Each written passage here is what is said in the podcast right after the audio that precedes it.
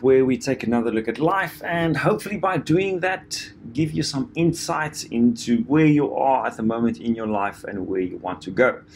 So we've been discussing different questions for introspection and I've encouraged you to journal or talk to someone about them, discuss them with someone please do so because these questions are very potent. Some of them are very simple, some of them are very like almost like jarring when you read them the first time.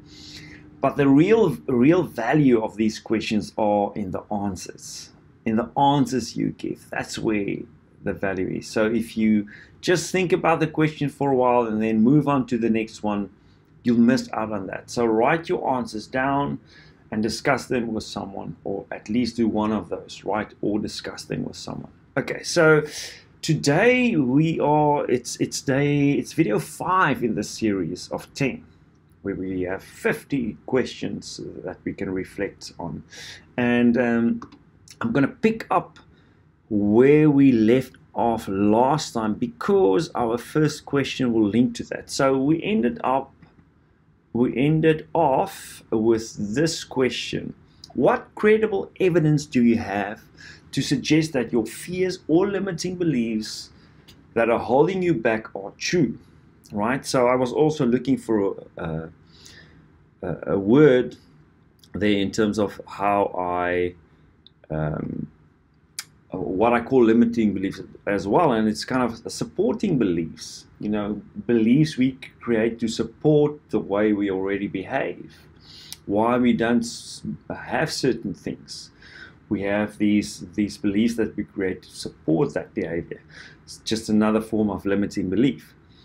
So, in regards to those fears and limiting beliefs, looking for evidence that's uh, are they true or is it just in my mind? We go on to day five and we ask the, this question. Okay if there is evidence maybe you find evidence yeah i have failed um, so my fear of failure in this regard is valid or i have been criticized or my family does have a problem with this specific thing uh, in my life or this career i'm pursuing or whatever it might be. You know if there is evidence that your fears or limiting beliefs might come to pass is the risk significant enough to prevent you from going after your passion? So, going after that thing that you really want, whether it be a career thing, a relationship thing, a health thing, a personal development thing in terms of your health. Um, is it significant enough for you to not go after that? Uh, and really, reflecting on that question um, can become very interesting very quickly because if you feel like, yes, it is significant enough, maybe the way you've clarified that passion or that goal, a career, relationship, or a health goal, where you want to move towards, what you really want, isn't clear enough. You haven't painted that picture in a way that inspires you. Inspires you enough because that means you, you you don't have enough motivation and inspiration to overcome these fears because you feel like no it's it's too big. It's too big a risk that these things might happen again or actually happen for the first time if it's you know if it's uh, uh, legit. Okay. Question number 22 can you tolerate some risk and uncertainty in relation to finding your passion? And if so how much? All right. So if you reflect on this question, it's really about understanding okay, what am I really capable of? How much am I willing to suffer to get this thing, to pursue my passion, um, to have more of uh, more time and energy to invest in this specific thing that I want? So I use the word passion often here. Um, because there are many things that we, we, we find enjoyable and we find you know makes us feel alive or come alive uh, whether it be uh, in relationships in our career or just looking after ourselves our health um, whether it be in the beauty arena the fitness arena you know diet food whatever that might be for you. How much risk can you tolerate? Um, and maybe you create a scale for yourself one being the bottom, you know, not a lot. uh, um, yeah, not a lot, and 10 being a lot. And grading that, determining what do I mean by that. Another way to engage with this question how much are you willing to tolerate? 23, what do you prioritize over pursuing your main passion in life? This is, this is very revealing when you start doing this. Your income, your job, your lifestyle, your home, the opinion of others. What are you prior- prioritizing above that? over you pursuing your passion or going after you want, after what you want in life. Um, sometimes it can be leisure, and sometimes it can be escaping. So it's a form of procrastination. So we can, even if we're very busy with our job and it's a it's a great job, it's a meaningful job, it generates a lot of income. That can be a way to procrastinate. You know, working overtime, putting extra time in there because we are avoiding this painful reality that we're actually not living in line with who we are, our passion, and what we truly want in life. It can be things like that. Write down your answers, look at those answers, and feel free, of course, to chop and change the questions or ask different questions that come to mind for you that you feel might help you engage with this content a bit better. So, what is the main concern that's holding you back from committing? to pursuing your primary passion in your life. Committing. Committing to pursuing that thing.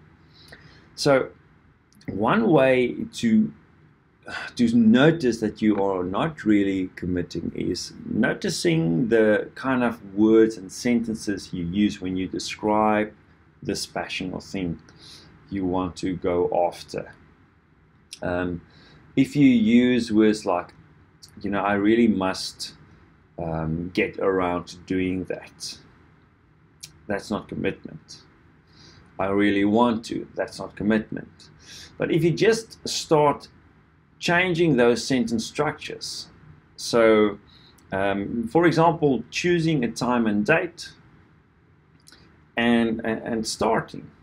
I'm starting on that day, not I must or I want to uh, I'm starting, not I uh, will do it someday.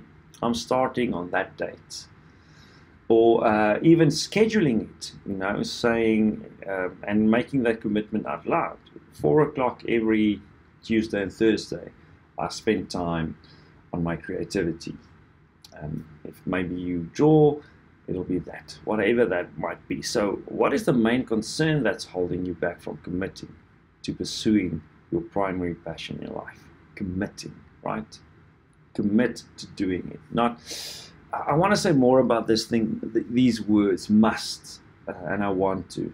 You know, I really must get around to um, drawing more, taking more photos, if that's um, part of your passion. I really must uh, further my education so I can up my career in the way that I want. I really must start eating better or exercising that's not a commitment. All right. So, what's the concerns holding you back? What are you concerned about uh, when you think about the commitment? Do you think like uh, well, failure might be another thing again here? Those limiting beliefs. Are you concerned about where will I find the time? You know, how will I do that? Or are you concerned about um, my my partner won't allow it, my, my kids need me that time, um, that might be a way that stops you from committing. So you say, you keep on saying, I must, I must. But if you say, I'm structuring my week so I get time to exercise, I'm structuring my week so I get time to draw. Um, and you have a discussion with your partner, if it's about kids or whatever, that's commitment. That's a different level. I hope I've made that clear. There's just think about the word committing. So what concerns you have that stops you from committing and, and keeps you uh, in that loop of using must and will and whatever the words are you use and I use as well. 25. What specific actions can you take to reduce and manage this fear? So I've already touched on this a bit, but think about okay, if I'm afraid that um, I'll neglect my children or I won't get um, enough work done? Who can I talk to? Who can I tell about my commitment? You know, if you talk about uh, your children, maybe you talk to your partner. How can we maybe work on a schedule where I get an hour a week, even to spend time doing this, pursuing this specific passion of mine? Um, how can we involve the kids in that? Uh, my wife's an artist, and with uh, with the COVID lockdown time, she just started doing art projects with them, which which was amazing to see how she could uh, every single day come up with something new and creative to do with them. And some of them were quite simple, but others were like amazing, like making molds of their hands and things like that, and involving them in the whole process. And that was a great way. She could have said, Yeah, I must get back to the art once the lockdown is over. But she was, she just said, um, I structure time, I involve them. That's the commitment. I, uh, I'm going to do the this project and this project with them. That's commitment. Um, and, and it's been it's had a massive effect and impact on her and of course on our children and how they view creativity and how often they want to be creative. You know, they talk about we when are we going to make art again. So that's quite cool. So what specific actions can you take? If it's work and you, you, you have a colleague that you can talk to, you know, I need some accountability because I'm afraid to apply for a different job. I'm afraid to upgrade my skills. Um, I keep on saying that I must, but I don't. I don't enter that exam or um, or that course. I don't take that course. Um, will you take it with me? Make financial commitments. If I pay for you, will you take it with me? Or, or whatever it might be. What actions, specific, be very specific, can you take to help you reduce or manage that fear that's stopping you from making those commitments? All right, so it's about being practical and just kind of uh, uh, holding up a mirror, paper mirror if you are writing down, or a human mirror when you are talking to someone to bounce these ideas off and finding a way to commit. Okay, folks, I hope that's been helpful. And um, I hope that you followed this whole series. If you haven't, of course, go ahead and watch the other videos as well. If you want to engage with these questions deeper and need more help and input, and you're really curious about where they might lead, please go ahead and book a free consultation call with me, 45 minutes, absolutely free, to discuss what you need, what I can provide, and if they match. And if they don't match, how can I help you find someone that will actually address your specific needs and wants in that area? All right, that's all from me uh, for now. Uh, next time we tackle uh, what where are we now? Tackle questions 26 to 30. Hope to see you there. Bye bye.